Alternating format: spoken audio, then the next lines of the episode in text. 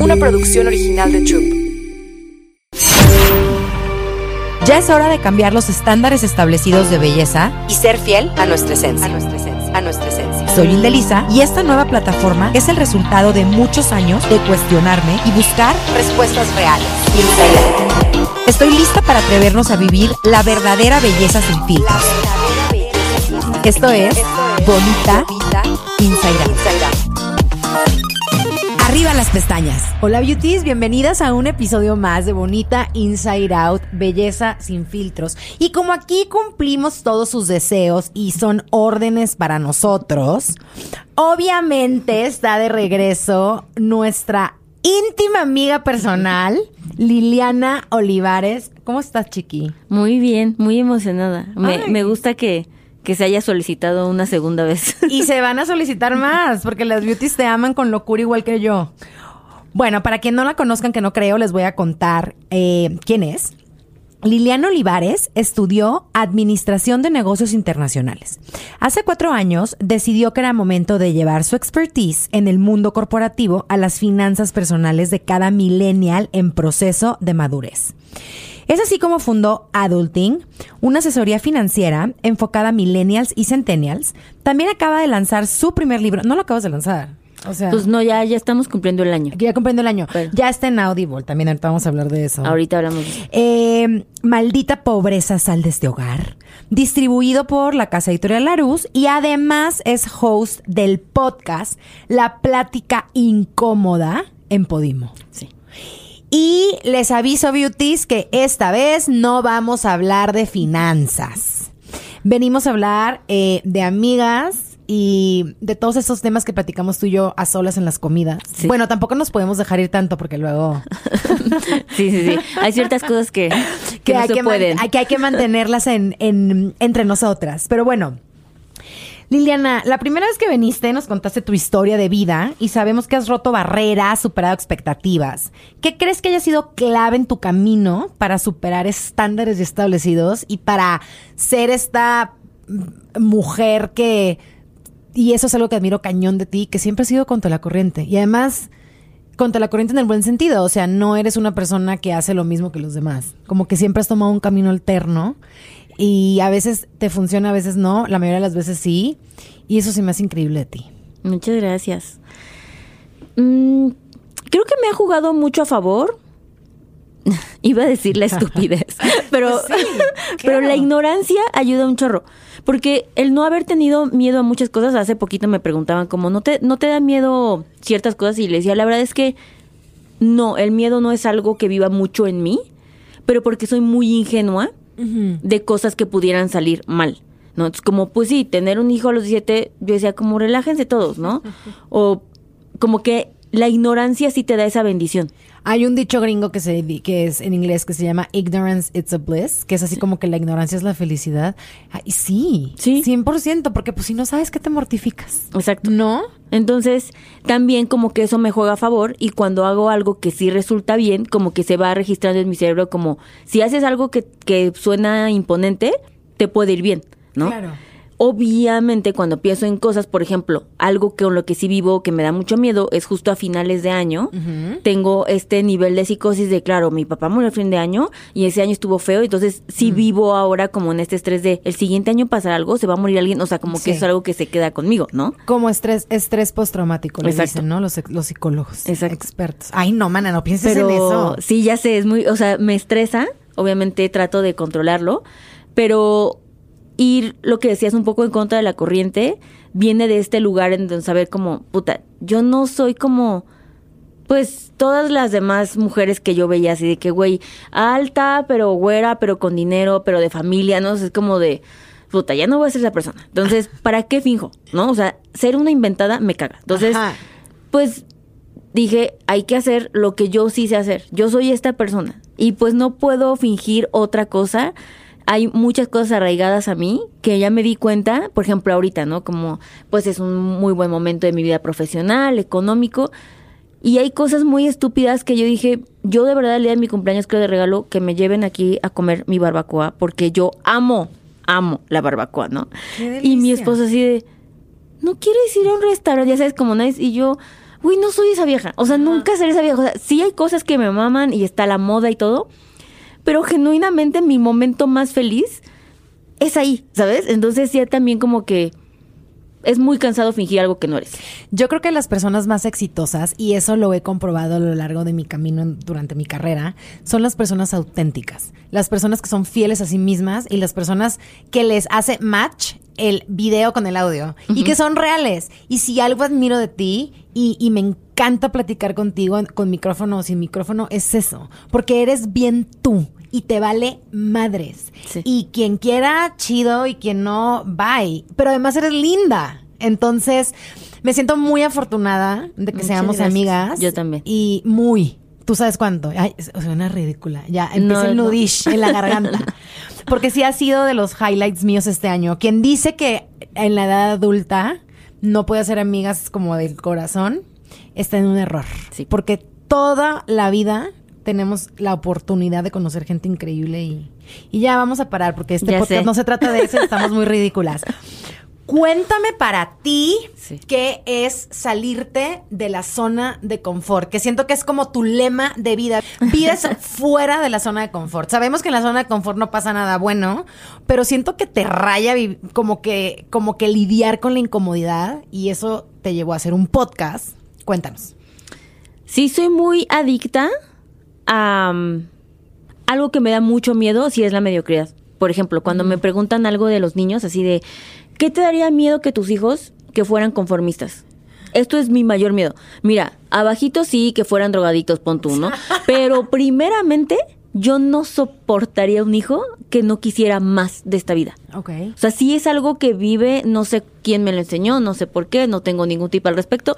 Solamente para mí es muy importante no conformarme y no desde un lugar donde siempre estás infeliz, desde un lugar donde, ¿por qué chingados no me esforzaría y daría todo para obtener más? ¿No? O sea, como que sí vive esa ambición e incomodarse, me he dado cuenta que es la única forma de crecer. Los momentos más incómodos de mi existencia me han llevado a tener un nivel de resiliencia que eso me gusta, pero también ya estoy un poco cansada. O sea, siento que de repente te vuelves esa persona que socialmente dicen, Liliana aguanta un chingo y también por eso la gente de repente abusa sí. y ya no estuvo padre. Sí. Pero la incomodidad creo que genuinamente es el único lugar donde si todo lo que haces solo te mantiene a cierto nivel, no te va a mover. Y algo que me gusta de la incomodidad es que una vez que la identificas, algo que ves que te incomodó, una pregunta que te hicieron, algo que te comentaron, o sea, ya no lo puedes desver. Y eso me gusta mucho, porque es como no puedes ir atrás, tienes que hacer algo, aceptarlo, procesarlo, cambiarlo, pero tienes que hacer algo. Entonces la incomodidad tiene un efecto inmediato de acción y eso me emociona mucho.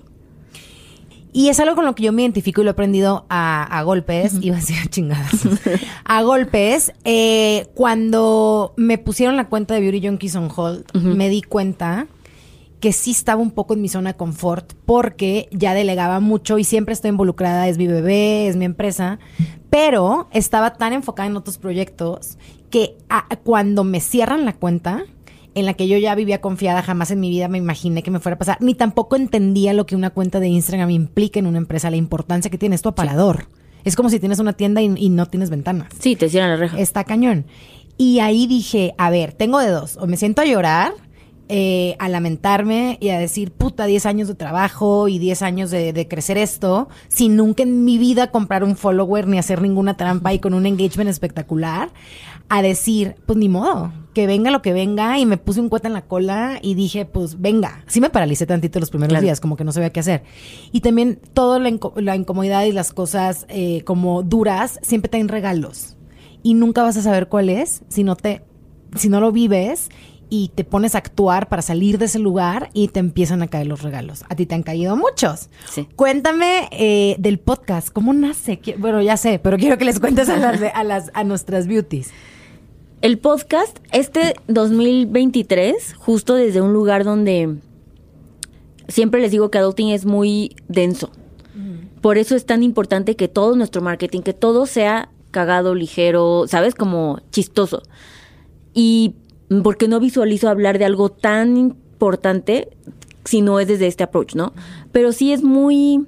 Este año fue, se hizo un monstruo adulting, ¿no? O sea, fue como crecimos mucho el equipo, este, se subió la empresa, o sea, qué bueno. Pero también me topé mucho con una frustración que yo nunca había topado antes, que es qué frustrante que no importa qué tanto haga, haya muchas mujeres a las que no les voy a poder ayudar, ¿no?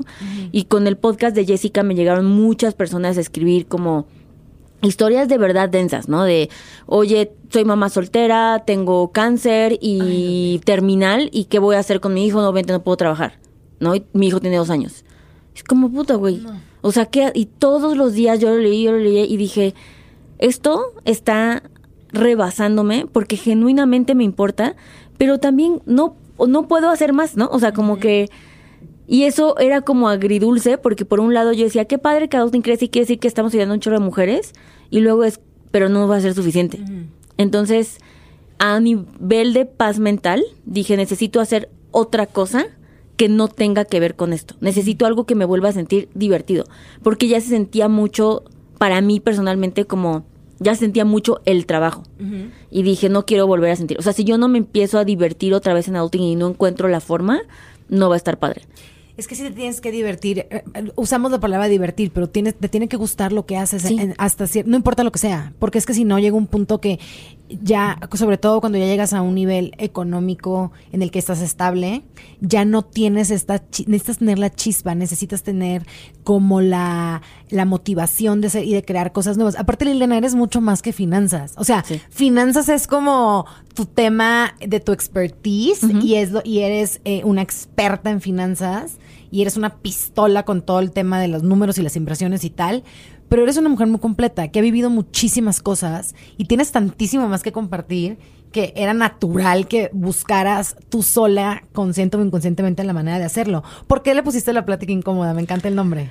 Pues fue darme cuenta que eran pláticas que cuando yo tenía con mis amigas, sí, eh, muchos de esos temas terminaron siendo parte de una pelea de con amigos o con, o sea, fue incómodo para todos. Ajá. Entonces dije, voy a hacer un podcast en donde la vara era que a mí no me costara dinero, o sea, que alguien me regalara la producción. O sea, yo en este punto de mi vida dije, yo ni de pedo voy a poner dinero para mi hobby. O sea, ya, ya, ya soy Liliana, ¿no? O sea, tengo que lograrlo. Entonces dije, bueno, voy a, pero, ¿y qué temas? Y escribí nueve temas que genuinamente yo quisiera. ¿Por qué nueve? Solo los que salieron. Ah, O sea, literal son los que Pensé salieron. que era como un número así, ya sabes que No, por ahí me da a mí. cabalístico. De las No. energías y los números. No, no, no, ojalá. No, literalmente no hubo, solo fueron como, son estos nueve temas. Muchos me decían como, ¿por qué no hablas, no sé, de la gordofobia? Y yo decía como, pues, no sé, a mí no me incomoda eso ahorita. Punto. Me da hueva, ¿no? ¿Qué, qué te incomodaba? ¿Qué temas eran?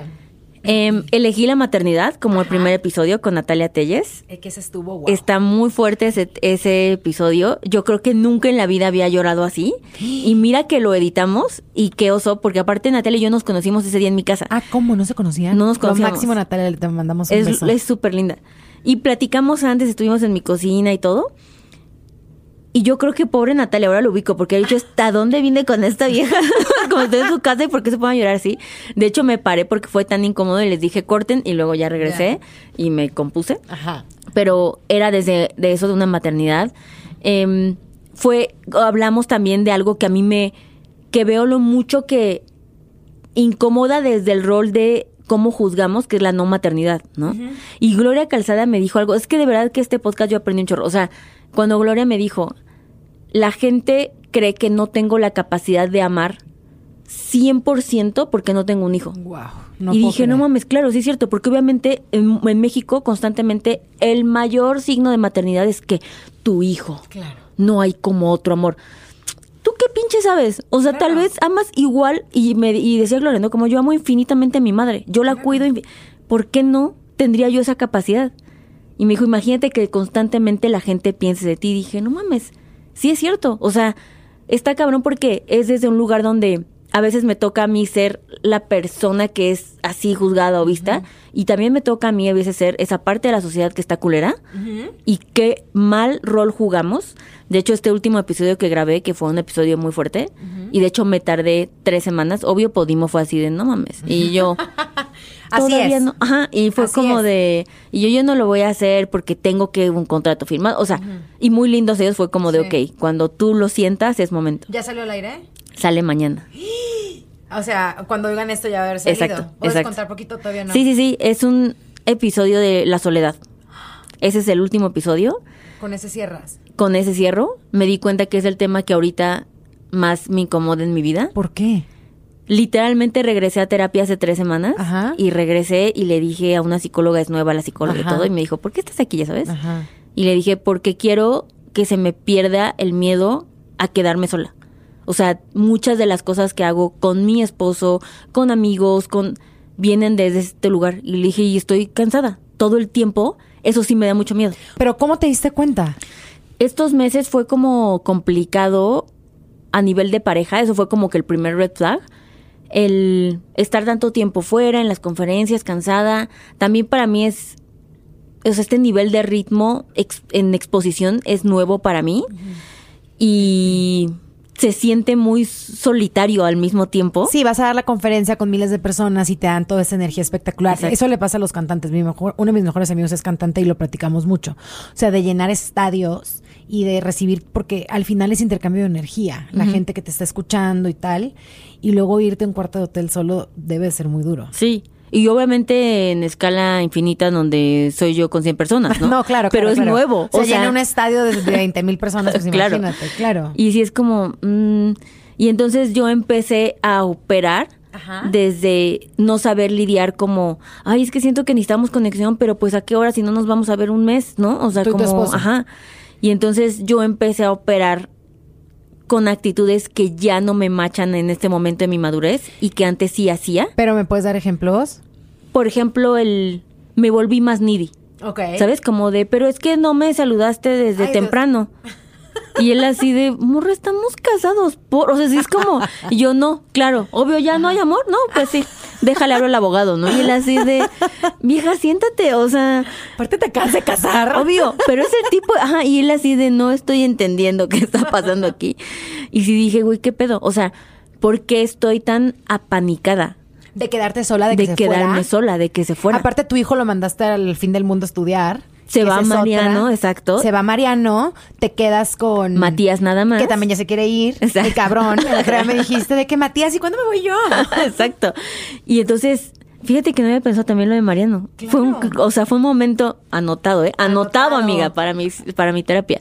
Y desde este lugar dije, qué caño. Y desde esto, ¿no? Como que la soledad tiene muchos matices que está triguereado desde algo que seguramente descubriremos en las siguientes sesiones de terapia de mi infancia, desde sentirme sola muy desde la adolescencia porque me tuve, o sea, creo que mis amigas no saben esta parte de la historia, pero salirme de mi casa, en ese momento mi esposo trabajaba 24 horas porque pues había que comer y yo me quedé sola desde los 18 años, 5 años con un bebé. Y pues sí, es una soledad rara, ¿no? Y qué bueno que tocas ese tema porque yo lo he platicado con mis amigas que son mamás. Una en específico, Analia, que ni modo, Analia, te voy a ventanear. Me decía, es que nunca me he sentido más sola que cuando parí. Y tiene un esposo increíble, mi compadre, que lo amo y que es un súper papá, pero pues, no están ahí porque tienen que trabajar todo el tiempo. Y, y como que sí es un común denominador, sobre todo yo lo vi en mis amigas, que cuando fueron mamás estaban muy solas, pero nadie decía nada. Entonces yo decía, bueno, pues no me voy a ir a molestar porque pues Claro. está recién parida en la cuarentena y el bebé y, la- y en, en ese entonces no había virus, entonces no, ya sabes, pero como que una por fuera como amiga, si no eres mamá y no lo entiende, o si no lo has vivido, pues difícilmente te das cuenta. Y como te dicen que están bien, y dices, ah, pues no quiero molestar. Pero me, me encanta que toques ese tema, que para mí es desconocido, pero sé por mis amigas cercanas y mi hermana y mis hermanas que es un momento muy solo. Sí. Y que aparte te da miedo que el niño deje de respirar y que Sí, no se- amanezca. Y...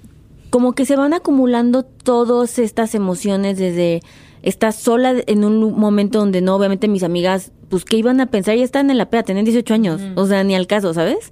Y luego, pues es como la pérdida de este nivel de orfandad que para mí, aunque mi mamá vive, obviamente, y, y qué bueno, pero para mí ese nivel de, de, de parentesco, em, de paternidad estaba con mi papá. Entonces pierdes, o sea, como que sí hay muchos momentos acumulados de soledad que creo que ahorita colapsaron. Y sabes una cosa, ahorita lo estoy pensando, fuiste mamá tan joven y lo hiciste increíble y es una historia con un final espectacularmente feliz, pero también creo que tuviste una pérdida muy grande, que fue tu juventud. Mucho. Y yo creo que no lo, no lo habías, no sé, tú corrígeme, porque yo no soy terapeuta, ¿eh? nada más lo que te escucho. Eh, quizás nunca como que te había caído el 20 de que tuviste la pérdida de tu juventud y de tu vida a los 17, no mames. Sí, es un duelo. O Es sea, un tu, duelo. tu juventud, yo, por ejemplo, hay muchas emociones de adolescente que yo no sé lidiar. Como un breakup, yo no lo sé lidiar. Porque yo no tuve ese ensayo que ustedes sí. Exacto. De salir, cortar, que te rompan el corazón y ver cómo sanas. Para mí es como, güey, estuve casada de los 18 a los 28, yo no viví esa parte. La primera vez que es un breakup, eh. La segunda vez que viví, que es con mi esposo actual, que cortamos en algún momento, yo me fui a la verga. O sea, y la gente era como de, pero ya estás grandecita, o sea, tienes Sí. 30, ¿no? Y yo así como, no, yo me siento que me quiero morir. ¿Solamente has tenido dos novios en tu vida? Sí. ¿Y con los dos te casaste? O sea, Liliana, me estoy enterando en este momento. O sea, y el güey así de no salir con Liliana nunca porque un poco sí. Tuve tres nada más. bueno, qué Uno, padre. mi primer novio, que por cierto es mi mejor amigo. ¿Ahorita? Es mi mejor amigo ahorita. Ay, o sea. ¿Es straight? Sí. Ah. Acabo de ir a su fiesta de compromiso el viernes pasado. ¡Ay, qué emoción! Entonces él, a él lo corté por mi primer esposo. Duramos 10 años casados. Ajá. Me divorcio y luego empecé a andar con mi esposo actual. Entonces sí. Wow. Sí, sí, sí. Soy muy, soy más virginal de lo que pareciera. Sí eres. Sí. Sí eres. Con todo y que amamos los escotes y tus, y tus campañas de Totalmente. lencería espectaculares, que ¿Quién también quiero diría? hablar de eso. ¿Quién lo diría? ¿Quién lo diría? En el norte decimos quién diría. Oye, entonces, bueno, te estás dando cuenta ahorita que, que estás lidiando con temas de Sí. soledad Sí. mm, eh, importantes que no habías visto. Oye, pero qué paz que los estás viendo porque los puedes trabajar. Sí. Y nunca es tarde. Y me di cuenta que esto le pasa a muchas mujeres. Entonces, ese es el punto de esto, de que la plática incómoda, no, no aprender un chingo, o sea, no sé absolutamente nada. Por eso para mí es tan importante que tuviera el- la palabra plática. Yo no entrevisto a gente, yo no, o sea, es literalmente una plática con gente inteligente siempre, ¿no? Ok, ok. Y este tema me parece que acompaña mucho a muchas mujeres. Yo justo le decía en, en el episodio como si hay una parte de mí que está muy mal y creo que debe haber un espacio para que la gente diga cosas que están mal para que eh, la cultura de cancelación se relaje un chingo, Un, chingo. que es una parte de mí sí piensa que alguien que no está casada a los 50 tal vez nunca va a ser feliz porque no ha encontrado el amor de su vida. Claro. Y está horrible. Yo no quiero ser esa persona. Pero es normal que lo pienses, porque así nos educaron, así nos enseñaron, ¿sabes? Yo, y fíjate que, y te voy a compartir otra cosa, como yo no me considero ni una figura pública ni nada, o sea, soy una editora que te le dan un micrófono y habla sin parar, eh, ni, y hay, hay una parte como chiquita pública de mi vida, pero yo... No muy chiquita. Mm, Pues es que yo decidí desde un principio solamente hablar de mí. O sea, la gente, y no es por egoísta, ni es porque me dé miedo la cancelación, ni es ni mucho menos, pero creo que las personas que, que a mi alrededor, si tengo pareja, no tengo pareja, mi familia, mis sobrinos, mis hermanos, mis íntimas amigas, no piden estar como tener esa parte como más pública, o sea, por, por- es mi chamba, entonces Claro. la, la mía la asumo, pero honestamente eh, me he dado cuenta que, y, tú me has inspirado mucho eso, que sí hay un miedo, no que me juzguen, pero como de abrirme y de vulnerarme públicamente. Y no tampoco me da miedo que me cancelen, porque ya me cancelaron las chapitas y es lo mejor que me ha pasado en mi carrera, literal. Eh, y, y lo saben quien me conoce. Eh, no tengo miedo que me cancelen, tengo miedo a vulnerarme. Y como que lo he empezado a hacer poco a poquito. Y, y ha, ha sido tan poco y la respuesta ha sido tan linda que como que poco a poco me voy atreviendo Claro. más. Ya metí el dedito al agua, ya sabes, ahí voy. Ya después me voy a aventar como clavadista de Acapulco. Oigan, apoyen a Acapulco, por favor. 100%. Este, pero me inspiras mucho esa parte porque se me hace que es salirte de tu zona de confort. O sea, no necesariamente enredar y sacar a la luz pública a la gente que me acompaña en mi vida, pero sí compartir un poquito más porque está rico y está Sí. padre y conectas diferente con la audiencia, pero es algo que te confieso que me da mucho miedo y me ha costado muchísimo trabajo y tú lo haces como una profesional. Es que creo que es bien importante humanizar. Claro. O sea, la gente se le olvida que, y sobre todo porque yo sé que hay un nivel de, ah, Liliana, qué padre, te admiramos. Y es como, eso está muy padre y vivo con una ética diferente ahora. pero soy un humano que tiene un chingo de pensamientos y también esa es la parte que debe ser inspiradora. Alguien con un chorro de defectos también logra hacer esto, ¿no? Y creo que mucha gente, o sea, acabamos de ir de vacaciones con unos amigos, con otra pareja, Ajá. y mi amiga me dijo, ha sido, o sea, imagínense, es mi amiga, pero nunca hemos viajado. Ok. Y me dijo, fue sorprendente ver que eres tan vulnerable, creo que quería decir como que estás tan loca en tantas cosas y nunca das esa impresión, ¿no? Y yo, güey, obviamente, Somos ¿no? amigas, güey. Exacto. Entonces, en particular este tema de la soledad que creo que acompaña a un chorro de mujeres y también me he dado cuenta que es un miedo que todo el mundo siente.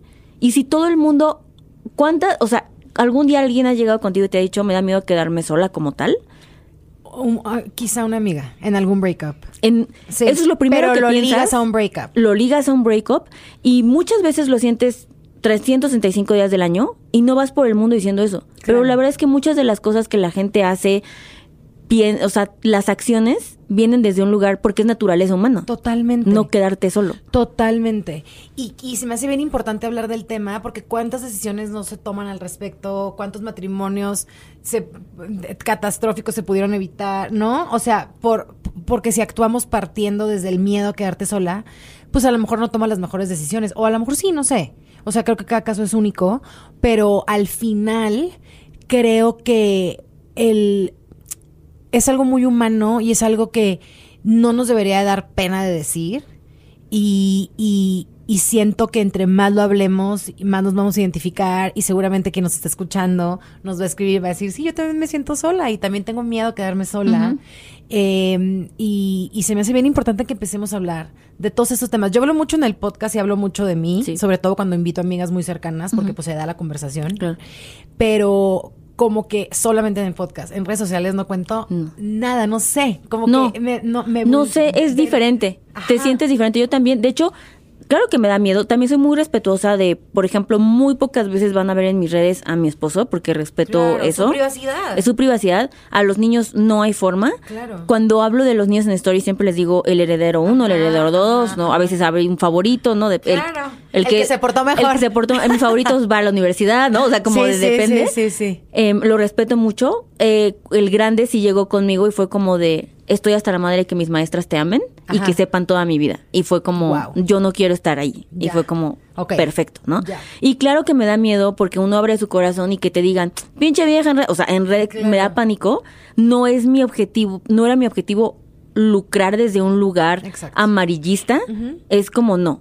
Y entonces por eso también fui a una plataforma cerrada, Claro. como es Podimo. Esto, no- este contenido no vive en YouTube y en Spotify. Y cuando me dicen, es que, ¿por qué no lo hiciste en Spotify? Y yo, porque yo no quiero que esté ahí. Porque es privado, Porque porque, es es una privado. conversación entre amigas y, una, y únicamente quien realmente le interese Exacto. lo va a ver. Entonces, la soledad, ¿me puedes decir quién es el invitado o no? Sí, Roberta Woodrow. Que Es la de Libre y Loca. ¡Ay, claro! ¡Wow! Entonces, que, que lo maneja muy bien Sí, y creo sí, que Roberta sí, es muy abierta hablando de eso, por eso creo que yo necesitaba a alguien que Ajá. le diera, que tuviera más apertura, porque Roberta Claro. sí es más expresiva al urge, respecto. me urge verlo. ¿Y qué otros temas has de cuenta? Así, cuéntanos. Em, hablamos de las amigas después de los 30 con Romina, Ajá. me- que es justo esto como... Es que yo ya los sé, ya los vi, pero quiero que les cuentes a las sí, sí. niñas. Y este es habla mucho de uno desde cómo haces amigas y desde los límites y justo las amistades que yo he encontrado ahorita a esta edad como ustedes me permite que ustedes ya me conozcan como yo soy hoy. Claro, es la versión de actual. La versión actual. Mis amigas que amo también con todo mi corazón desde que tenemos 13 años, no deja de haber ciertas cosas que no me van a dejar nunca ver como la Liliana de hace 13 años. Pero es normal, eso nos pasa a todas. Sí. Entonces es eso, hablé, por ejemplo, invité a Haru Ajá. a hablar de manifestación. Ajá. Yo, desde un lugar donde, mira, yo te amo mucho, Haru, pero me cuesta un chingo de trabajo creer en esas cosas. O sea, como. Te amo. Y yo le, hasta le, yo cuando le dije a Haru, como estarías abierta a que yo te ¿Debata? dijera, ajá, o sea, como, pero es de verdaderamente porque yo tengo muy poco desarrollado esa espiritualidad, tal vez. Mis papás fueron ateos siempre, o sea, como que en mi casa no es algo que se practique. Ajá. Em, y de hecho me he cuestionado cómo le enseñaré yo a mis hijos eso, porque no sé hacerlo y quiero que lo tengan, Claro. ¿sabes? Y le dije, pero a veces cuando yo vivo en tanta realidad mexicana, yo tengo tanta data, tanta estadística, el sueldo promedio, las mujeres solteras, ¿sabes? que cuando me dices es momento de manifestarlo, digo, no, perra, dame trabajo. O sea, es como de, no entiendo, ¿cómo lo hago? Y la realidad es esta. Sí. Somos 52% de mujeres, matan en este país a 11 todos los perros días. Exacto. Nadie hace nada. ¿Cómo quieres que el universo me sorprenda? Ajá.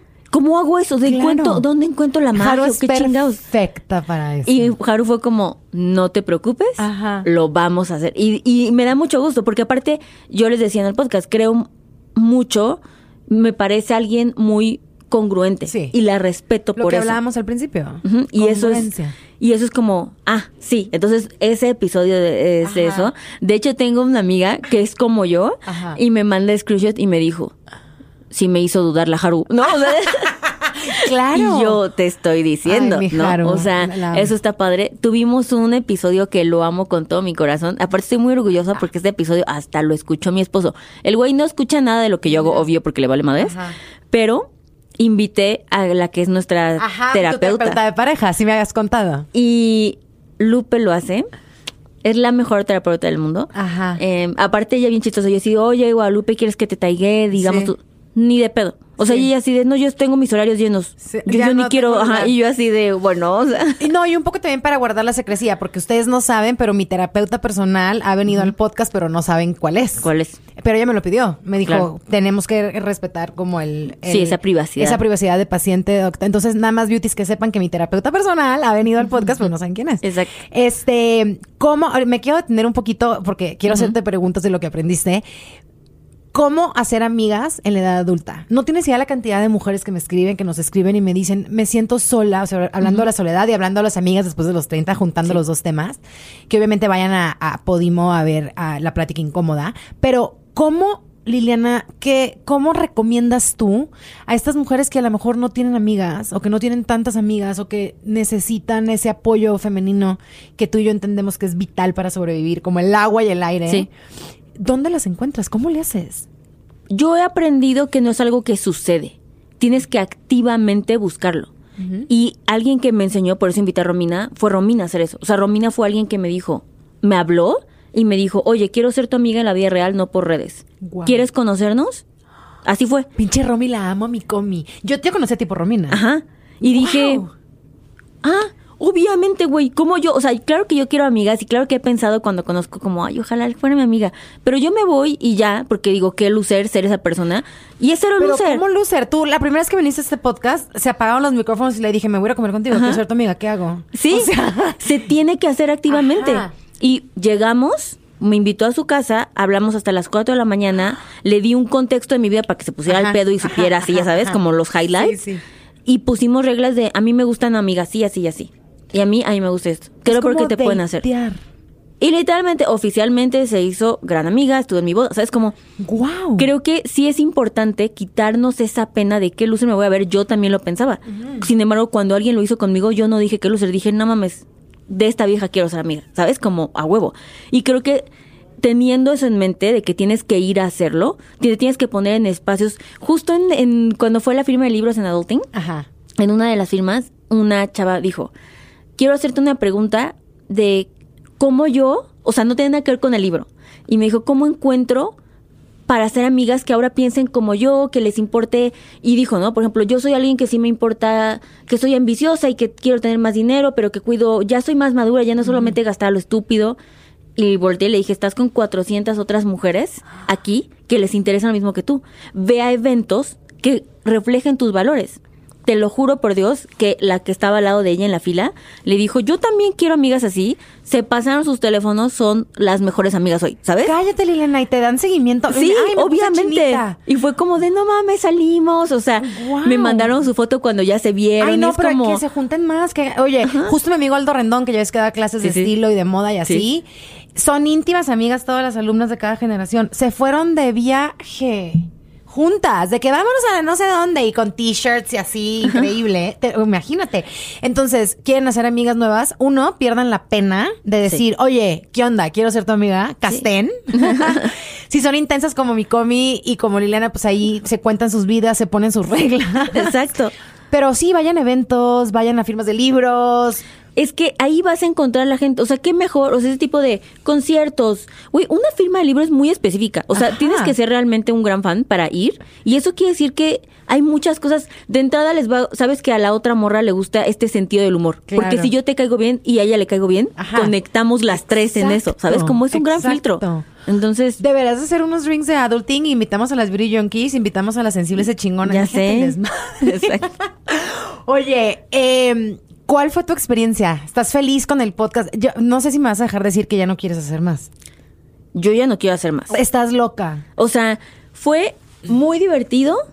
Yo creí que solo iba a ser divertido, pero luego me di cuenta que también era mucha responsabilidad y yo, yo odio ser adulto Claro. porque yo creí que solo iba a ser divertido, pero no, señores, hay una trampa. Entonces fue como, ok, fue muy estresante porque yo quería genuinamente hacer pláticas inteligentes y hubo mucha presión de ponerme en mi zona que no es, o sea, yo no suelo tener estas dinámicas en donde yo platico con alguien más. El- la idea de que sea en mi sala de mi casa, las invitadas genuinamente se sueltan más. Claro. Porque sienten que están en mi casa y ya hemos Claro. hecho esto antes, ¿no? Claro. Entonces, fue muy divertido. Yo justo en el episodio, en el último episodio les digo esto, pero este, esta serie de episodios me llevó a regresar a terapia. O sea, Wow. fue un acto de, sí es cierto, tengo muchas cosas que lidiar. Es como también hay cosas muy dañadas de mi persona que me acabo de dar cuenta. De todas. Todas somos un work in progress. Y en este ánimo de por qué no haría algo que va a mejorar mi vida, literalmente regresé a terapia después de años, ¿no? Mira, yo siempre lo digo, una hace como el proyecto según tú porque es algo que te encanta y porque quieres ayudar a los demás y en mi caso yo decía, bueno, pues quiero como que si tengo acceso a tantos especialistas por mi trabajo y a tanta gente tan increíble y a tantos expertos, ¿por qué no llevarlos a las personas que quizá no puedan ir a una terapia o no puedan contactarlos o no puedan tener. ¿no? El, ese fue como mi ese fue como mi primer motivo Drive, y Drive para hacer el podcast hace ya casi tres años. Eh, y nunca en mi vida me imaginé que realmente era, fue y ha sido algo crucial en mi Sí. transformación absoluta de adentro hacia afuera. No que ya haya llegado yo a la iluminación. Sí, sí, no sí. mames. O sea, me falta. Pero ha sido, sobre todo porque, y seguramente te pasó, los primeros, si se regresan a la primera temporada, ya estamos en la 7. Ujú. eh, los temas que elegí, que son 12, eran exactamente cosas que me estaban pasando en ese momento o que le estaban pasando a amigas muy cercanas. Porque, pues, ¿cómo escogías los temas? ¿sabes? Claro, es algo que te tiene que vibrar. Exacto. Y de verdad ha sido transfor- transformador de una manera. Para mí hay un antes y un después en mi vida muy cañona. Sobre todo como en mi manera de ver la vida. Porque, como sabemos, y ya no voy a hablar del tema porque se van a hartar a decir otra vez, yo tuve el, el tema este de salud, que ese sí fue un antes y un después. O sea, Claro. es como un Ildeliza antes y un Obvio. Ildeliza Marcó después. tu vida, claro. Para siempre. Y luego me atrevo a decir que el podcast. Y creo que te está pasando lo mismo a ti. Y creo que le pasa a todas las personas que, que deciden eh, hacer esto. Siento que totalmente eh, ha sido muy transformacional. El episodio de sexualidad fue como... No saben a qué nivel cambió mi percepción de mi vida sexual y qué cosas ligadas, de mal ligadas, estaban a eso. Ok. ¿no? O sea, como que sí siento que bajo un chorro de presión, o sea, es una estupidez, pero tal vez nunca nadie me había dicho hasta que esta sexóloga llegó y me dijo, tu sexualidad depende de ti. No de que, y voy a hacerlo muy, o sea, le voy a decir muy, este, mal explicado, pero ella decía como, no se valida tu autoestima, que estés guapa, que alguien te quiera si te cogen Ok. tú tienes que hacer esa labor. Esa chamba, claro. Esa chamba personal. Y era una estupidez, pero yo, como muchísimas mujeres en México, claro que hay un nivel de li- estar ligado a, ay, si alguien te desea, Claro, eres deseable. es, ajá, estás validada.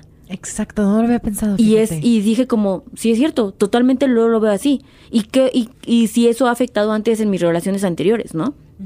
Y ella me dio en ese episodio un poquito de poder de decir, fuck it, sí es cierto. O sea, también como Soy un, soy una, soy una diosa, güey. Es como Qué no tiene este que cabrón. depender. Ajá. Claro. Y le bajó un chorro de presión a muchas cosas, incluso en mi relación actual, que tal vez yo era menos needy, en. ¿no? O sea, y fue Sí. como, qué pendejada porque nunca me lo había puesto a pensar y hasta Claro. que se sienta esta doctora me lo dice y es como, Qué ok, cañón. anotado. Y tú así de que, ah, como, ah, moments que dice Oprah Sí. cada segundo. Y puros Sí. veintes y pedradas. Y dices, madres, güey, este, o sea, esta plática incómoda me la mandé a hacer a mí misma.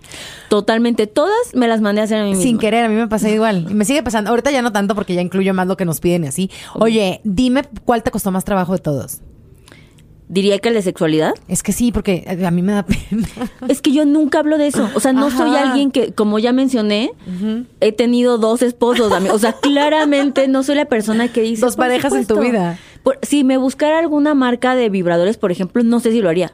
A mí me buscaron, les dije que no porque me da pena. No lo sé. O sea, de verdad sí soy muy penosa en eso. Muy. Y no me daba cuenta. Y es chistoso porque yo siempre hago muchas bromas de coger. o sea, Sí, hago sí, muchas bromas sí, así. Sí, sí, sí. Pero cuando ya se tornó la plática en serio, me di cuenta que soy mucho más conservadora de lo que pensaba. O cuando se trata de ti. O cuando Porque está muy chistoso de hablar de, de- en general o de, la- claro. de al lado y así. Siempre voy a hacer bromas de blowjobs. O sea, siempre es mi. pero. También dije, nunca yo me había puesto en algo público a hablar de sexualidad. Y entonces sí fue como, ah, esto se está haciendo más incómodo. Y ya desde Ajá, que risa de, ah. Y yo, bueno, ¿no? O sea, eso, eh, el de terapia de pareja sin duda fue. Fue fuerte. Ajá. O sea, fue un poco revivir la forma y por qué fuimos a terapia de pareja. Ya. Y digo, no hablamos de nosotros, pero pues dolores que tú Claro. siempre tienes en tus relaciones. Y esos fueron los más incómodos. Y hay otros que obviamente gocé mucho. Em, el de Gloria, por ejemplo, me hizo, me hizo darme, me hizo mejor socialmente. Ok. ¿Sabes? Aprendí a ser más empática con otras mujeres Y y, juzgar menos. juzgar menos. Que nos surge aprender a hacer eso. Sí. Oye, Liliana, bueno, lo tienen que oír. Yo sí que voy a hacer una campaña para que saques la segunda temporada, no me importa que no quieras. Le voy a ir a hablarle a Podim. Exacto. Así de que oblíguenla. Exacto. Oye, hemos hablado ya en el episodio anterior que se pueden regresar a oír tu historia. Eh, fuiste mamá súper joven, pero nunca te pregunté qué ha sido lo más difícil de ese rol.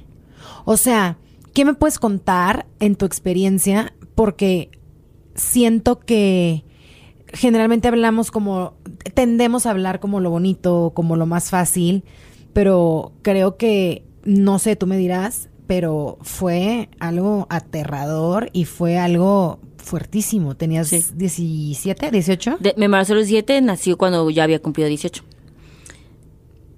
Hoy veo que lo más difícil, y sigue siendo, lo malo es que ahora ya estoy consciente y me choca, em, porque pues ahora le echo más cabeza, pero era entre, siento que constantemente sentía que tenía que decidir entre ser mamá o ser Liliana. Y yo quería mucho ser Liliana. Tenía 18 años, ¿sabes? Quería mucho salir, quería mucho ir a esa fiesta, quería pues sí, quería totalmente, imaginen, o sea, traten de recordar ese, esa emoción tan hasta hormonalmente que vives de querer comerte el mundo y, no tienes que elegir quedarte en casa. Y había momentos donde era la respuesta era simple porque obviamente me deshacía este bebé y lo amaba con todo mi corazón, pero había muchas otras que yo amaba también más a la Liliana de 18 años, ¿sabes? Y fue una constante elección. Siempre la respuesta es incorrecta, ¿no? Siempre te sientes mal, siempre te sientes culpable. Hoy ya lo sé, hoy lo vivo, hoy me, me arrepiento de un chorro de cosas. Creo ¿Cómo que me hubiera gustado so- no soy tan dura porque entiendo mi nivel de inexperiencia, pero me hubiera gustado ser más, me elegí muchas veces más a mí que a ellos. Ahí vas otra vez con la culpa. Es una, vive mucho, o sea, no hay mamá que no mm, Lo sé. viva así. Y, y lo, y lo entiendo. Digo, no lo entiendo porque no lo he vivido, pero te puedo comprender. claro. Pero yo que las veo por fuera y yo que las veo las mamás que son, mi hermana también fue mamá súper joven, a los 19, y no, y, y sabes qué, la palabra no es me enoja, pero siento bien feo que hasta el día de hoy, que ya están treintonas, casi cuarentonas, sigan diciendo eso. No es cierto, han sido mamás increíbles y han hecho lo que han podido con lo que tenían en ese momento y siempre se han sacrificado aunque digan que no. Sí. Y no se dan el crédito. Y siento que van a tener 300 años y van a seguir igual. Sí. Creo, ahora soy más noble en eso porque entiendo las capacidades que tenía. Hoy que ya lo veo, sí, sí soy más exigente porque ya no, ya no tengo ignorancia. Hoy sí soy más exigente de también poner límites. O sea, hoy sí soy más exigente de muchas veces, por ejemplo, yo elegía más ir a atender una clienta que quedarme con ellos cuando ellos me necesitaban. Sí, pero si no tenías a la clienta no ibas a ganar dinero para darles de comer. Sí, pero ya grande muchas veces no. Sí era mucho decisión de es que adulting mi mamá. Ah. Y luego dije como, verga, sí está cabrón ayudar a tantas mujeres, ¿Y mis pero hijos? tengo que empezar por ellos. Y hoy sí soy más estricta en eso. Hoy como ya lo hice consciente, sí es como, no. Es que está el evento de... No me importa. No, estaba el evento de American Express que yo tenía que ir a ese evento porque aparte es la marca que... Es tu cliente. Es mi cliente. Y tenía un niño enfermo. Bye. Y fue como, no, no, porque sí lo he elegido antes mal. Mm. Y ya soy más consciente y eso me hace sentir mejor. Y sí hay una parte que está mal, supongo, pero yo sí genuinamente te lo juro. Creo que es un milagro que sean esos niños. O sea, yo no sé, yo no sé quién los educó, pero están cabrones. O sea, no porque sean mis hijos, no soy esa mamá, tú sabes que yo Mm, sí, cuando sí, te he sí. enseñado de mira No, fotos, soy esa vieja, cero. Cero. O sea, pero genuinamente, o sea, son hombres que literalmente levantan mi plato y lo lavan voluntariamente. Pero lo que tú tienes que entender es que tú los educaste así, aunque No no, sé lo cómo sucedió. No, pues los niños aprenden con el ejemplo y tú los educaste así. Y es donde yo les insisto a ti y a todas las mujeres que nos están oyendo, que fueron mamás muy, muy, muy jóvenes, que se tienen que dar más crédito, porque esas criaturas ustedes los formaron y eran unas criaturas. Yo lo veo con Estefanía, mi hermana, que tiene dos niñas. O sea, eh, el otro día cené con ella y me dijo que le dijo el doctor, It's a baby having another baby. Sí. Tal cual. literal, o sea, fueron mamás tan jóvenes que siento que además en circunstancias que fueron juzgadas, que este, las señalaron, es un, Sí, claro. un- es un paquetote. Y velas ahorita y veo a mis sobrinas y digo, wow, ¿cómo las educaste, güey? ¿Qué hiciste? O sea, y son niñas espectaculares, igual que tus hijos. Entonces, creo que se deben dar más crédito. Tú, mi hermana y todas las mujeres que, que, que pasaron por lo mismo. Sí se, sí se puede, ¿no? Sí, totalmente se puede. Em, sí, creo que hay que tener más autocompasión. Ajá, y ser más gentil contigo más gentil. misma. em, y, y pues, o sea, este, esto sí es como de fiu, salió bien. O sea, no lo planeé, no sé cómo se logró. Las otras cosas te puedo decir como claro, y entonces tuve determinación y estudié. Esto genuinamente fue un milagro del Señor. Y fue instinto también. O sea, sí. Obviamente me queda claro que elegí un gran padre para hacer esta, esta crianza uh, de coparenting. Y también estoy lista para que crezcan más y entonces vayan a terapia y digan todo lo es como de sí, Sí. sí, sí, sí, esta es mi culpa, yo pagaré seguramente parte de esa terapia, es como estoy lista para eso, pero sí siento un alivio, porque ya están, o sea, uno tiene 17, otro tiene 12, ya su personalidad, ¿no? Está formada y siento un alivio de que, ok, no son asesinos seriales, check, ¿no? Es como, son nobles, check, eh, son feministas, double check. Do- triple check. Exacto, entonces como que eso ya mi, mi alma descansó. Oye, eres emprendedora además y ya nos has contado como lo bonito, lo no bonito, pero yo te quiero preguntar lo que no sé si te lo han preguntado. Pero a ti te costó mucho trabajo cuando empezaste, déjate trabajar, cuando te casaste y, y nació tu primer bebé. O sea, literalmente, eh, y está en el primer episodio que grabamos juntas, literalmente, y eso me impactó, o sea, contabas casi que las monedas del trabajo de tu esposo, porque es mu- era de tu ex esposo que era músico en ese Correcto. Ahorita que facturas millones. O sea, la Liliana de 17 a la Liliana de 30. Ujú. Sí dices tu edad, ¿no? Sí, 36. Ah, sí, de 36. ¿Qué sientes de voltear atrás y ver a la Liliana de 17 embarazada sin un peso, literal un peso, viviendo eh, al día? ¿Qué, qui- qui- quiero saber qué sientes ahorita cuando ves atrás y, y- y recorres tu historia. ¿Qué sientes en el corazón? ¿Qué piensas? Me muero de curiosidad. ¿Ya te habían preguntado? No. No deja nunca de sorprenderme. O sea, se los puedo jurar que me gustaría expresar y que sintieran de la misma forma que no deja de ser increíble para mí. O sea, hay y es, vienen estas dos partes, una buena y una mala. La buena es que nunca se me va, o bueno, no sé nunca, pero hasta ahorita no se me va esa sensación de mucha carencia que tuve, pero no desde el sufrimiento, sino como de, güey, no mames. O sea, sí, sí me acuerdo mucho. O sea, es, por ejemplo, no sé, ahorita mis hijos me cuentan algo de la escuela. Y el que tiene 17, yo siento que tengo 17 hace tres minutos. Ajá. Entonces puedo entender como de, uh, no mames. O sea, es de que yo, yo totalmente en el patio, o sea, de la escuela estoy uh. sintiendo, ¿sabes? Y es como de, porque siento que fue ayer. Tal vez eso también me permite conectar y yo de que también soy medio barco ahora, porque Ajá. es como, no mames, sí, sí, sí, entiendo perfecto. Es lo mismo. O sea, no se me olvida esta sensación de mm, constante estrés, pero también está un poco divertido porque estamos jugando a ser adultos. Ok. Y luego está esta parte, la negativa que estoy tratando de, de combatir, en que, ¿por qué, no la, ¿por qué no lo creo? También siempre siento que se va a acabar. Justo te iba a preguntar eso. ¿Tienes miedo a volver a, a empezar? O sea, que se te acabe todo tu patrimonio. Sí. Iba a decir tus millones. Sí. ¿Te O sea, me da, da mucho miedo? miedo? Me da mucho miedo que un día diga como, claro, era obvio que esta vida no me tocaba a mí. ¿Sabes? Como que... No, no, no, Como regresar, ¿sabes? O sea... de ahí. Sí, es muy feo. Saca porque tu cabeza de ahí. es parte de, de cómo naciste.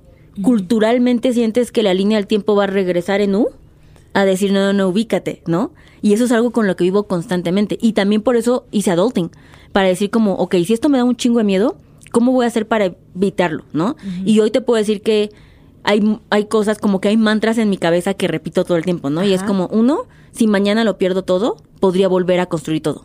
O sea, porque dependió de mí. Porque ya lo hiciste una vez, lo puedes hacer mil veces. Exactamente. Entonces siempre, eh, hace poquito hablaba con mis primos y le dije, a mí no me da miedo perderlo todo. Claro que me da pánico, pero yo le decía, pero yo sé cómo hacerlo exactamente igual, ¿no? Entonces, y lo haría más rápido. Y eso sí está padre, porque no es como de, ay, bueno, porque me pasó esto porque me heredaron millón. No. O sea, me pasó porque yo construí cada pasito. Es más, lo volvería a hacer más rápido y mejor. Ajá, ¿no? con más técnica. Con más con técnica. más experiencia. Entonces, eso es como que lo hago, como que es mi antídoto, ¿no? Ajá. Y la otra es, financieramente, tomo decisiones que nunca me lleven a eso. O sea, nunca voy a hacer... Claro que yo, o sea, justo estaba pensando, porque estaba hablando con Luz María Cetina, que me dijo de esta serie de La vida de los jueves, Sí, ¿no? sí, sí. De cómo los, o sea, cómo en esa familia o los hombres pierden el piso, se superendeudan para fingir una vida. que no es que no es. y que no tienen. Y yo salí de ahí y dije como, eso es un súper pendejo. O sea, ese, ese es el hombre. Claro. No, es tan em- demasiado empoderado que pierde el piso de los riesgos. Ya. Las mujeres somos más miedosas, pero también construimos más sólido. Ya. Entonces yo hago eso, ¿no? Claro que por tú. Pon tú que mañana hago mis cuentas y junto todos mis pesos y digo, voy a comprar un mini helicóptero, ¿no? Que me alcance. Porque imagínate llegar en helicóptero y luego no importa, ¿sabes? O voy a tomar un chingo de deudas. No, o sea, eso nunca lo voy a hacer. O sea, nunca voy a fingir más de dar una vida que no puedo aguantar. Liliana, y de repente te cachas viviendo en carencia todavía. Sí, Y, que- y quiero saber cómo le haces para salirte de ahí. Sí, o sea, mm, cuando pienso en cómo adulting va a crecer y me da mucho miedo de, espérense, tal vez no vamos a contratar más gente porque La nómina. la nómina y, ¿sabes? Como que, y digo, ¿por qué siempre pienso que me va a ir menos bien, Bien. que el año? Sin embargo, históricamente siempre me ha ido mucho mejor. Cada y luego año. ya hasta me bulean, así mi prima, mi, mi esposo siempre bulea porque "Oh, ya vas a empezar, es diciembre, Liliana siempre da Ya. miedo porque yo le decía, es que el siguiente año, ¿qué cosa me va a impulsar? Exacto. Ese es mi miedo, o sea, mis juntas empiezan así. No tienes idea cómo te entiendo. Yo no le tengo más miedo en la vida que al primer trimestre del año y a la nómina. Esos son, esos son mis miedos. Sí. Fíjate. Y luego me dicen, pero ¿por qué si tú que eres tan de números estadísticamente siempre creces? Y yo, pero ¿sabes por qué? O sea, ya uno dañada. Y yo es, es el miedo el que me ayuda. Si yo le pierdo miedo, si confío en que me va a ir bien, no lo voy a hacer. Entonces, Mm. se entonces yo ya así siendo el miedo. Pero no lo sabremos. No sé la respuesta a eso. No, no, no. Y, y es un, y cada quien tiene como una manera de enfrentarlo diferente. Yo digo, ¿por qué me ir mal? Me tiene que ir bien. O sea, ¿por qué me va a ir mal si siempre me ha ido bien? Y soy buena persona. Y bla, bla, bla. Y luego me cierran la cuenta de Beauty Junkies y digo, madre, no tenía ni idea la importancia que tenía. De verdad no había valorado. Sí. No me había sentado a pensar. Porque me- había gente que me decía, no, hombre, güey, es que a mí me pasa lo que te está pasando y me tiro a un edificio. Y yo, por, o sea, es una cuenta X. No, no. Pasaron los días y con siete, dije cinco en el video que subí a Instagram, pero tenía ocho campañas corriendo en ese momento Claro. ha sido, pero dije, tengo de dos. O sea, me apanico, me pongo a llorar o me pongo a actuar y me pongo a hacer lo que tenga que hacer. Y como dices, si hay que empezar de cero, se empieza de cero y con, pero Y- ahora con, ex- con experiencia. Y nunca es de cero, tienes a una red que te vamos a ayudar Sí, a me han comunicar y a y- hacer, o sea, y eso gracias. está chido, o sea, Y es increíble. Y fíjate que lo que hablaba de que toda crisis trae un regalo, los regalos que han traído esas últimas crisis en, en mi vida han sido de verdad. Lo, no te lo puedo explicar, o sea, gracias a Dios me pasó todo lo que me ha pasado y por eso yo sí creo que mucha gente se burla y a mucha gente le da hueva de que todo pasa por algo y los tiempos son perfectos. Es que yo cada año que pasa y me hago más vieja, te juro que lo compruebo con hechos. sí, Pero también lo tienes que creer. si no lo crees, pues no. claro. ¿Por qué crees que hablar de dinero es incómodo? Dijimos que no íbamos a hablar de finanzas. Eh, pero esa parte me interesa. O sea, porque tú eres muy, tú, tú te siento muy, su- muy suelta y muy cómoda hablando de lana. Sí, yo lo tengo súper trabajado. De hecho, en un episodio que hice con, con esta Jessica de la práctica incómoda, es de, dijimos situaciones incómodas que de hablar con dinero. Y dijimos de, con amigas, desde pagar la cuenta, Ajá. desde, ¿andarías con alguien que gana menos?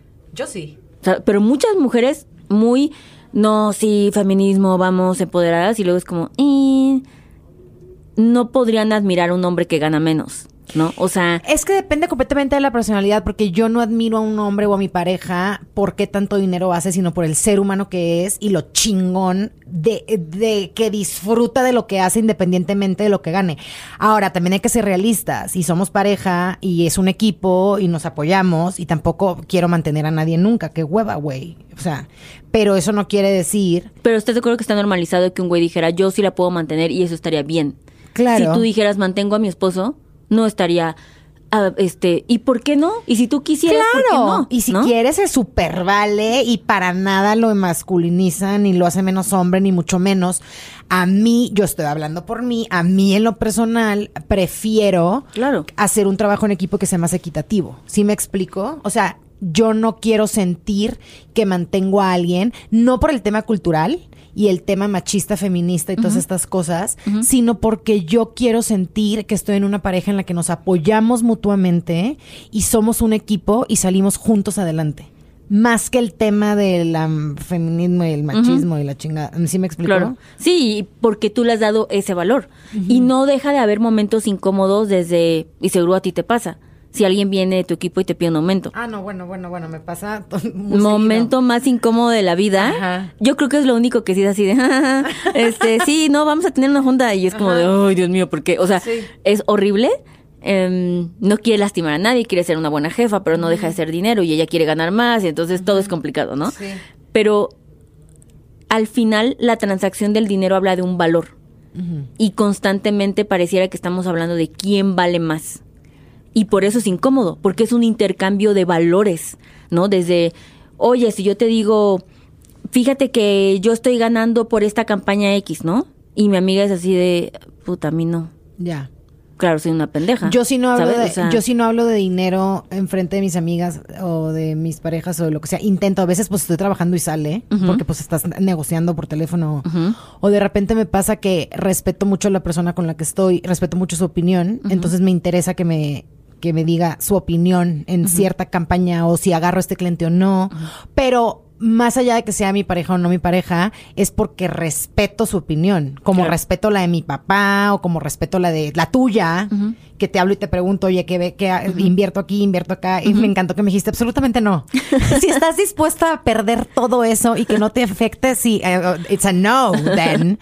Entonces, eh, pero sí, sí evito, tienes toda la razón, evito hablar de dinero, no porque me dé pena, porque genuinamente no me da pena y si me preguntan lo puedo decir, pero siento que de dinero y de religión no se habla, mijita. Como que así nos educaron, ¿no? Un poco.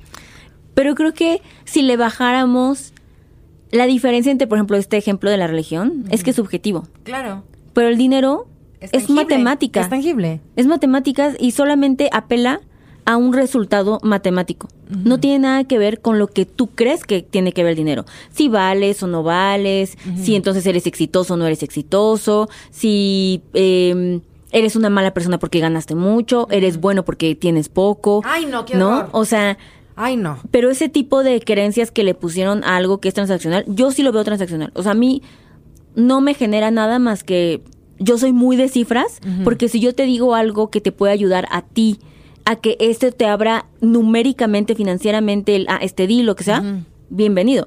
Muchas veces me han llegado y como yo me entero de que, oye, a mí me pagaron menos, ¿no? Y es como, mm, ok, eso quiere decir, ¿por qué? O sea, hicimos negocié la misma campaña. hicimos la misma campaña, o sea, pero me ayuda en un nivel de feedback de qué voy a hacer para hacerlo, o claro, obviamente, qué bueno que le pagaron más, ella sí lo merecía ella. O luego si somos muy amigas, luego de repente me pasa eh, de que le hablo a una amiga eh, y le digo, oye, voy a hacer esta campaña. Tú ya le hiciste, ¿cuánto cobro? Te lo juro. Sí. O sea, porque también quieres negociar bien, ¿no? Y quieres ver. Y al final, tengo otra duda. ¿Tú crees que tu pareja debe de saber cada centavo de lo que ganas? ¿Y tú de él? No la tuya en específico, Ajá, perdón. ajá. O sea, las parejas. Las parejas. Ajá. sí, o sea, cada centavo tal vez suena un poco intenso, Ajá. pero sí creo que deben saber lo que están ganando, o sea, en promedio en el año, No, no, no. mensual. Tú debes de saber lo que cada centavo que gana tu novio, tu marido, tu esposo y viceversa o no. ¿Tú qué opinas? Siempre he tenido esa duda y no sé a quién preguntarle. Sí, sí el sueldo, o sea, por ejemplo, sí, es más, no es un ejemplo, de la vida real.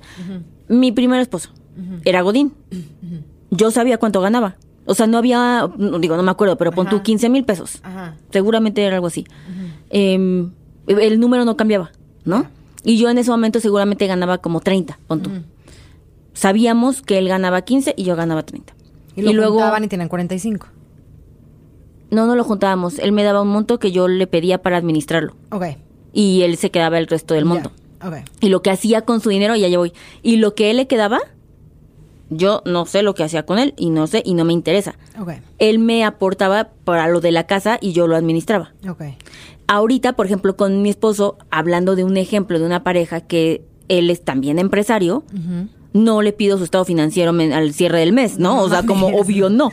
Pero sí sé como mensualmente cuánto estamos ganando en promedio que nos va a permitir tomar elecciones de una vida Mm. en donde yo a él no le ponga una carga pesada o él a mí me diga como, Claro. bueno, ya compré un departamento en Los Ángeles y yo de, no mames, o sea, no, güey, ¿no? O sea, Sí, sí, sí, sí. sí hay que ser respeto y para eso sirve ese número Ya. Para ver cuánto nos alcanza en la vida que estamos planeando construir. En común, En no común. para controlar, No. ni para estar echando en cara, ni para estar, ¿no? O sea, para Exacto. irnos como a un lado negativo. Entonces Exacto. tú opinas que sí, siempre y cuando sea por construir juntos y sea como de- desde el amor y la honestidad y a ver, es, es esto y lo que Y sea. de hecho nosotros, o sea, no sé si a alguien le sirva esto, pero un ejemplo, en la relación pasada teníamos menos dinero, entonces era como más, o sea, sí era una cantidad de dinero que yo necesitaba pedirle para cubrir Los colegiatura y así, ¿no? Exacto.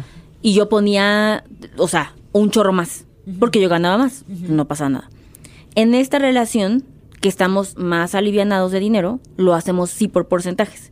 Entonces, él dedica el 30% para la vida que queramos, eso es como viajes, y vamos, o sea, por ejemplo, compramos el departamento, entonces juntamos enganches y así, y yo pongo también mi 30%. Independientemente de lo que gane cada Exactamente. quien. Ay, qué inteligente. Y eso, o sea, es como, no sé, pon tú que en un super mes fue de juntamos en este 30% 60 mil pesos. Sí. X. Ah, ok. Bueno, viene agosto, que es su cumpleaños. Ajá. Nos vamos, nos vamos a ir a Nueva York o con eso, o sea, nos gastaríamos todos los 60 Ajá. o mejor es demasiado y tal vez algo más nacional Ya. porque siempre le gusta jugar Sí. este viajar en su cumpleaños, ¿no? Y tomamos esas decisiones. Ujú. O literalmente cuando dijimos que íbamos a comprar el departamento, durante un año estuvimos ahorrando ese porcentaje, llegamos al enganche y pudimos comprarlo. Ya. Y ese 70%, él yo no sabe si fui y compré mi Chanel, ni tiene opinión al respecto. Yo no sé si él fue y no sé en qué se gastaría su dinero, tal cual, literalmente, no sé, no tengo idea, pero eso no nos, no nos quita la individualidad que tenemos. Está increíble, me encantó. En Adulting no das cursos de finanzas de parejas. En las asesorías personalizadas puedes Ah. entrar con tu pareja. Ah, sí. Las cuales ya no las da ella personalmente. Entonces, No. para que empiecen, las amo con toda mi alma, pero yo fui esa persona también y ya se me, se, se me explicó el por qué. Sí. Ya tiene un gran equipo en Sí. Adulting que están completamente asesoradas por aquí la señora maestra del dinero. Este, y les van a dar el servicio específico. Y aparte, Lili está súper pendiente de tus chavos. Yo lo superviso. Tú supervisas Es como si fueran contigo, Sí, la neta. Yo estoy en el chat. Pa' empezar. O sea, de entrada. literalmente, Ajá. si quieren algo en específico, me arroban Ajá. y yo respondo. O sea, y yo veo las estrategias previas y todas, todas son o ingenieras en finanzas o licenciadas en finanzas. Wow. Entonces, no hay alguien en adulting que dé una asesoría que no tenga este nivel, ¿no? ¿Cuál es, ya para terminar, porque Sí. ya nos están regañando? Se me pasó en un segundo. Oye. ¿cuál es la pregunta que más te hacen en adulting, eh? ¿En qué invierto? ¿Y qué les dice? Siempre en CETES. respondo. Es una pregunta muy compleja porque depende de la persona, la edad, el riesgo y tu meta. O sea, literalmente ya yo robotizado. O sea, voy Ajá. a hacer yo mi holograma que repita Ajá. eso para que la gente no va a cambiar. Lo único que puedes decir sí, ve a invertir es CETES. Es lo único que Ajá, podemos por eso, por recomendar. eso, por tal eso dije cual. CETES. Sí. Entonces, pero sí, o sea, en adulting, mi familia, mi mamá, o sea, ya. Tus amigas. Mis amigas, o sea, ya no. Nadie me pregunta cómo estás. Ya sé, el otro día fuimos a desayunar y yo no le quiero preguntar, no puedo. Pero ya la, la siguiente vez que vayamos a comer, que va a ser muy pronto, ya no quiero hablar de eso. O sea, no quiero hablar, no quiero hablar de tu trabajo. Es que es muy difícil. Luego yo también, yo cuando veo hay una oportunidad y yo, Ay, pero oye, ya te enteraste sí, de esto. Sí, O como sea, ahorita, antes de empezar a grabar, ya hicimos dos negocios. Exacto. Oye, ¿qué sigue para Liliana? Uno, descansar. Tengo que llegar a masterizar, que no tengo que ir a todos lados ni aparecer en todos lados y que eso no implica que la gente me va a olvidar y mi carrera va a desaparecer y nunca y yo voy a morir como Rubí sin una pierna por alguna extraña razón, pobre, ¿no? O sea, que ese es básicamente mi peor escenario en la vida. Ubicas esa escena de telenovela Rapada, Rapada. espantosa. Eh, Claro, pero es que Rubí era mala. Rubí y tú eres mala. muy buena. Sí, exacto. Entonces, he estado, este es mi objetivo número uno, luchar contra eso. Me voy en un momento súper de vacaciones, me voy 20 días a la India. Me voy a desconectar en el momento más importante de adulting para las finanzas, que es diciembre, en donde obviamente ya vi las consecuencias, me hablaron de un súper lugar, de una radiofusora para darme un premio a la mujer del año y como no estoy aquí, pues no. No te lo van a dar. No me lo van a dar. Pues nosotros te lo damos aquí, eres la mujer del año. Muchas gracias, amiga. Porque lo yo así de... Te hubiera, mira, no tengo un trofeo, pero te- mi Exacto, celular. lo- lo iPhone, obtengo. Shot on iPhone, 15 Mauricio Exacto. Valdespino. Eh, ¿Cómo? Pero no importa. Porque yo siempre, y lo creo en el fondo de mi corazón, no te vas a dormir con el trofeo. No vas a llorar en el hombro del micrófono. No, al final, somos extremadamente infinitamente suertudas porque tenemos una comunidad real de personas reales que nos abrazan y nos apapachan, que son todas las beauties y todas las beauty junkies y en tu caso todos los miembros de Adulting, eh, que es real y es tangible y somos súper afortunadas y privilegiadas por tenerlo. Sí. Pero al final es nuestro trabajo también. Y el micrófono no te abraza, el trofeo no duerme contigo en las noches y eh, tus millones de éxitos en los podcasts y en los libros no abrazan a tus hijos. Entonces, si algo creo es en el balance, que es bien difícil, pero una tiene que poner a sus amores como prioridad, cualquiera que sea, tu mascota, tu esposo, Sí. tu novio, tus hermanos, tu familia, porque al final lo único que nos llevamos de esta tierra son experiencias.